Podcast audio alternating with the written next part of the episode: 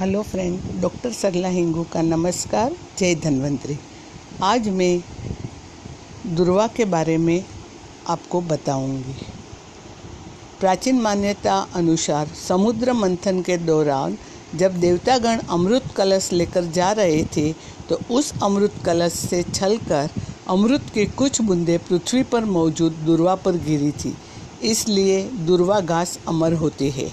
भगवान श्री कृष्ण ने गीता के नौवे अध्याय में छब्बीस, छब्बीसवें श्लोक में कहा है, जो भी भक्ति के साथ दुर्वा की एक पत्ती, एक फूल, एक फल या पानी के साथ मेरी पूजा करता है, मैं उससे प्रसन्न हो जाता हूँ। पौराणिक संदर्भों से ज्ञात होता है कि क्षीर सागर से उत्पन्न होने के कारण भगवान विष्णु को यह अत्यंत प्रिय रही है। तुलसीदास ने इसे अन्य मांगलिक पदार्थों के समकक्ष माना है। वाल्मीकि ऋषि ने भी भगवान श्री राम के वर्ण की तुलना दुर्वा से करके इसको सम्मान दिया है।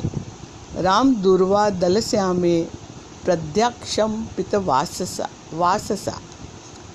कहा जाता है कि इसकी जड़ें पाताल लोक तक जाती है और वो अमृत खींचती है। इस घास में अमृत के गुण होने और देवप्रिय होने के कारण हर धार्मिक आयोजन में इसका प्रयोग किया जाता है। दुर्वा धार्मिक दृष्टि से तो महत्वपूर्ण है ही। साथ साथ में इसमें औषधीय गुण भी पाए जाते हैं। यह कैल्शियम, फॉस्फोरस, फाइबर, पोटेशियम और प्रोटीन का अच्छा स्रोत है। दुर्वा ब्लड शुगर के लेवल को नियंत्रित करने में मदद करती है। इसका प्रयोग आयुर्वेदिक दवा बनाने में भी किया जाता है। कई शोधों से पता चला है कि दुर्वा में ग्लाइसेमिक गुण होता है, जो रक्त में ग्लूकोज के स्तर को कम कर सकता है। यह मधुमेह रो मधुमेह के रोगी को रोग के सामने लड़ने में मदद करता है। आयुर्वेद के अनुसार इसका सेवन शरीर के रोग प्रतिरोधक क्षमता यानी कि इम्यूनिटी सिस्टम को उन्नत करने में भी सहायता करता है। एंटीवायरल और एंटी माइक्रोबियल गुण होने के कारण यह शरीर की किसी भी बीमारी से लड़ने की क्षमता को बढ़ाती है।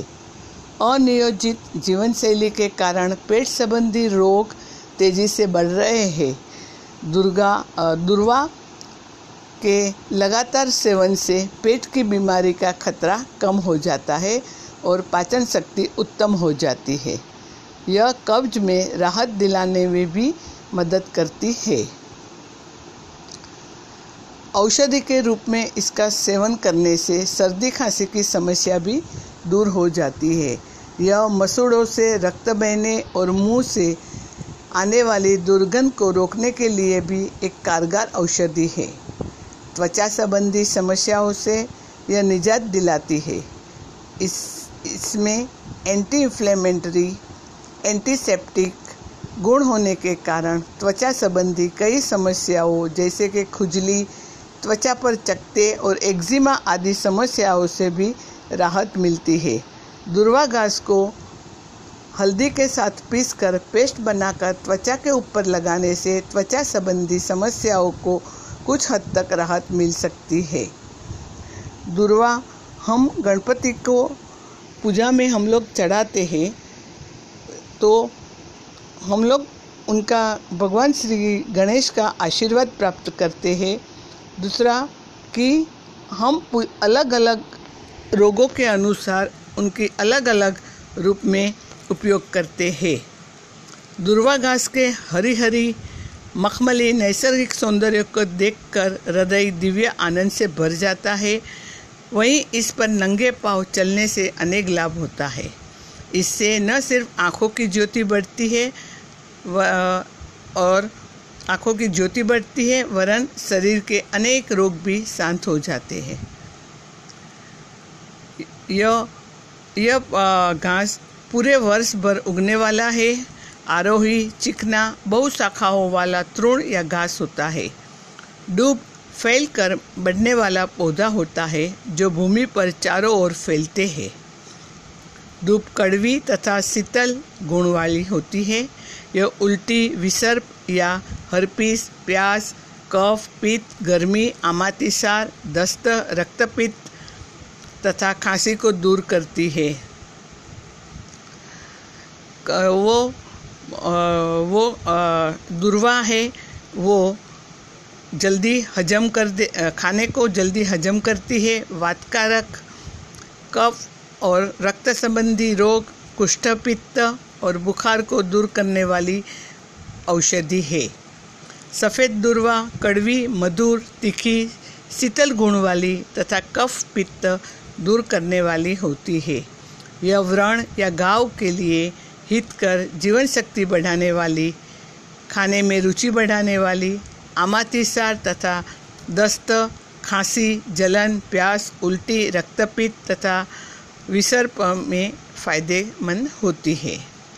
आचार्य सुश्रुत ने बालकों के लिए श्वेत दुर्वा को शक्ति बढ़ाने वाला कहा है।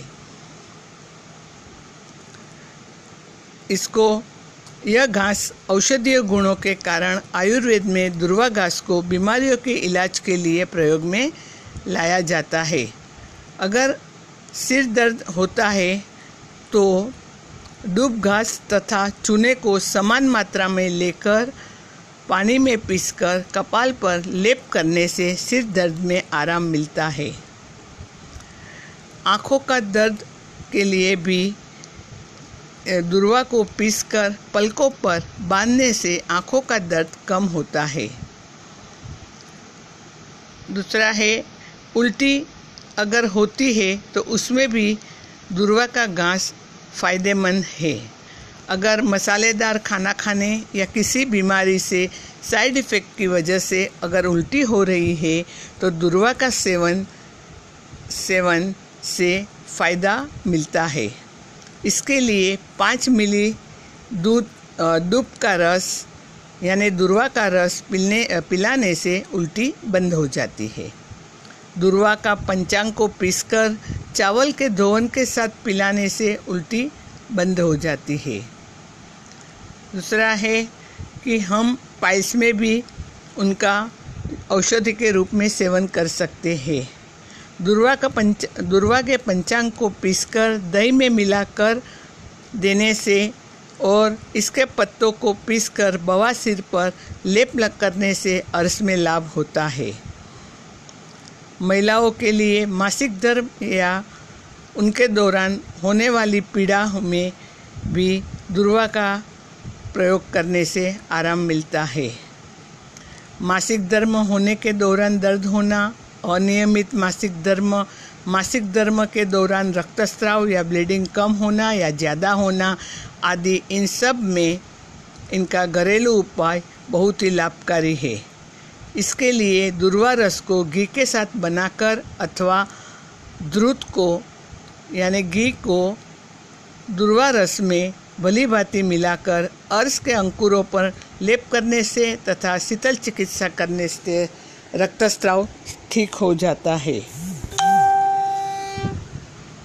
आजकल असंतुलित आहार और जीवन शैली का असर किडनी पर भी पड़ता है, जिसके कारण किडनी स्टोन या अस्मरी का खतरा बढ़ जा, बढ़ता जा रहा है। डूब का सेवन प्राकृतिक तरीके से पथरी को निकालने में मदद करती है। दुर्वा को 30 मिलीलीटर पानी में पीसकर मिश्री मिलाकर सुबह शाम पीने से पथरी टूट टूट कर निकल जाती है। मूत्र संबंधी समस्या में भी दुर्वा फ़ायदेमंद रहा है। डूब के जड़ का काढ़ा बनाकर 10 से 30 मिली मात्रा में पीने से वस्तिशोध सुजाक और मूत्रदा का शमन होता है।